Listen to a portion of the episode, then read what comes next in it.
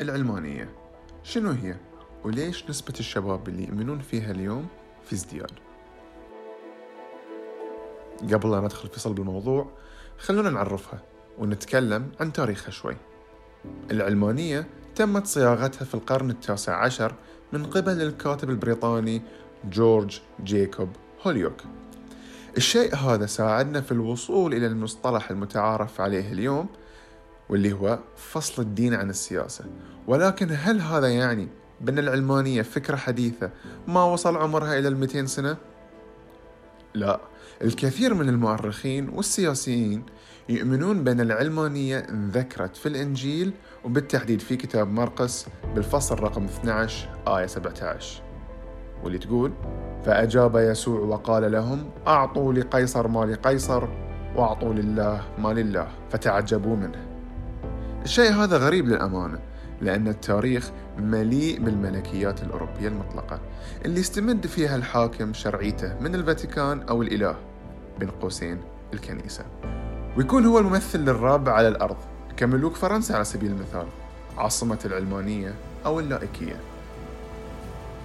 كون فرنسا عاصمة العلمانية كان سبب من أسباب اختيار قدومي لها وهالشيء كان نتاج الربيع العربي.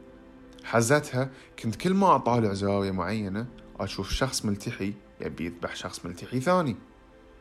ما شكيت في أصل ديني صراحة لأن أمي وأبوي زرعوا فيني فكرة أن لو مهما صار يبقى الدين صح.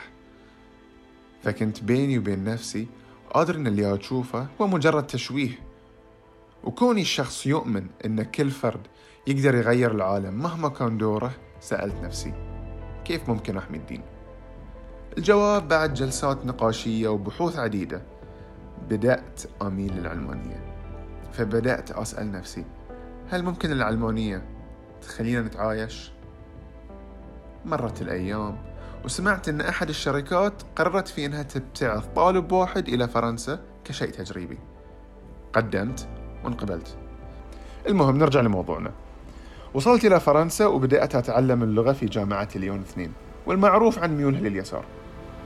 في هذه الفترة كنت أحب أسمع للمعلمة في حصة الثقافة الفرنسية وهي تشرح بلغة بسيطة وسهلة عن العلمانية وأن هي أفضل حل لحماية الأديان. فأبدأ أتكلم مع نفسي من الداخل وأقول بالضبط. أخيرا لقيت مربط الفرس. إحنا المسلمين لازم نحمي ديننا تطبيق العلمانية. بس بعدها بفترة قمت أسمعها تتكلم عن الحجاب وتنتقد الإيمان بالله فقلت لنفسي أعتقد تعلمنا بما فيه الكفاية. الحين لازم أشوف لي شخص ثاني يساعدني في تطوير فكري. بعدها بفترة انقبلت في كلية الحقوق وبدأت أدرس تاريخ القانون الفرنسي واللي خلاني أبدأ أقرأ أكثر وأكثر في تاريخ فرنسا وتاريخ العلمانية الشيوعية. بعد البحوث الطويلة والقراءات اللي سويتها خلوني أشرح لكم اللي صار. قد كنتوا تبحثون أو تقرون شيء وبعد قراءتكم لمعلومة معينة تأخذون بوز بينكم وبين نفسكم وتقولون خلاص ما يصير أواصل في اللي أنا عليه أنا خطأ. هذا بالضبط اللي صار معاي. صارحت نفسي واعترفت. خلونا نشوف مع بعض شنو الأشياء اللي خلتني أقتنع بأن العلمانية مجرد سراب. في فرنسا العلمانية عندنا قوانين ظلمة للحجاب فالمرأة المحجبة ما تقدر تشتغل كطبيبة ولو كانت خريجة هارفارد. الحكومة الفرنسية تبنت في عام 2020 رسومات مسيئة للإسلام. بس تنويه بسيط. أنا ضد قتل رسامين الكاريكاتير. هذا التنويه مهم علشان فرنسا ما تعتقلني. رقم ثلاثة. فرنسا بعد عام 1905 سنة تحولها للعلمانية واصلت في ارتكاب المجازر بالجزائر وباقي المستعمرات الأفريقية. أربعة في الحرب العالمية الثانية كان نظام فيشي يرسل اليهود إلى المحرقات الألمانية. خمسة يقول رئيس المرصد الدولي للإسلاموفوبيا أن عدد الهجمات على المسلمين في عام 2020 زاد حوالي 53%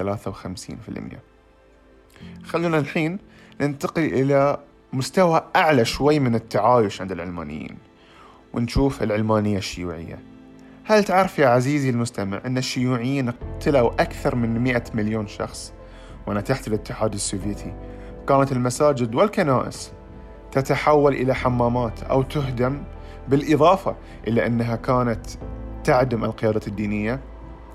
ثلاثة وهل تعلم أن فرنسا كانت حليفتها في الحرب العالمية الأولى؟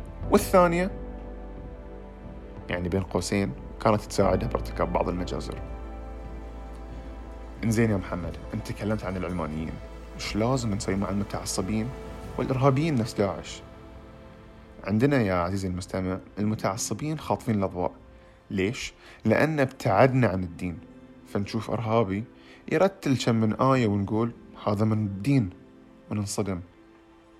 ننصدم لأن ما عندنا علم كافي بالدين. فنحاول نسد فراغ عدم وجود الإجابة الصحيحة بنسخ ولصق الحلول الغربية اللي تبين إنها متشابهة ولكن في الحقيقة ما بتغير شيء.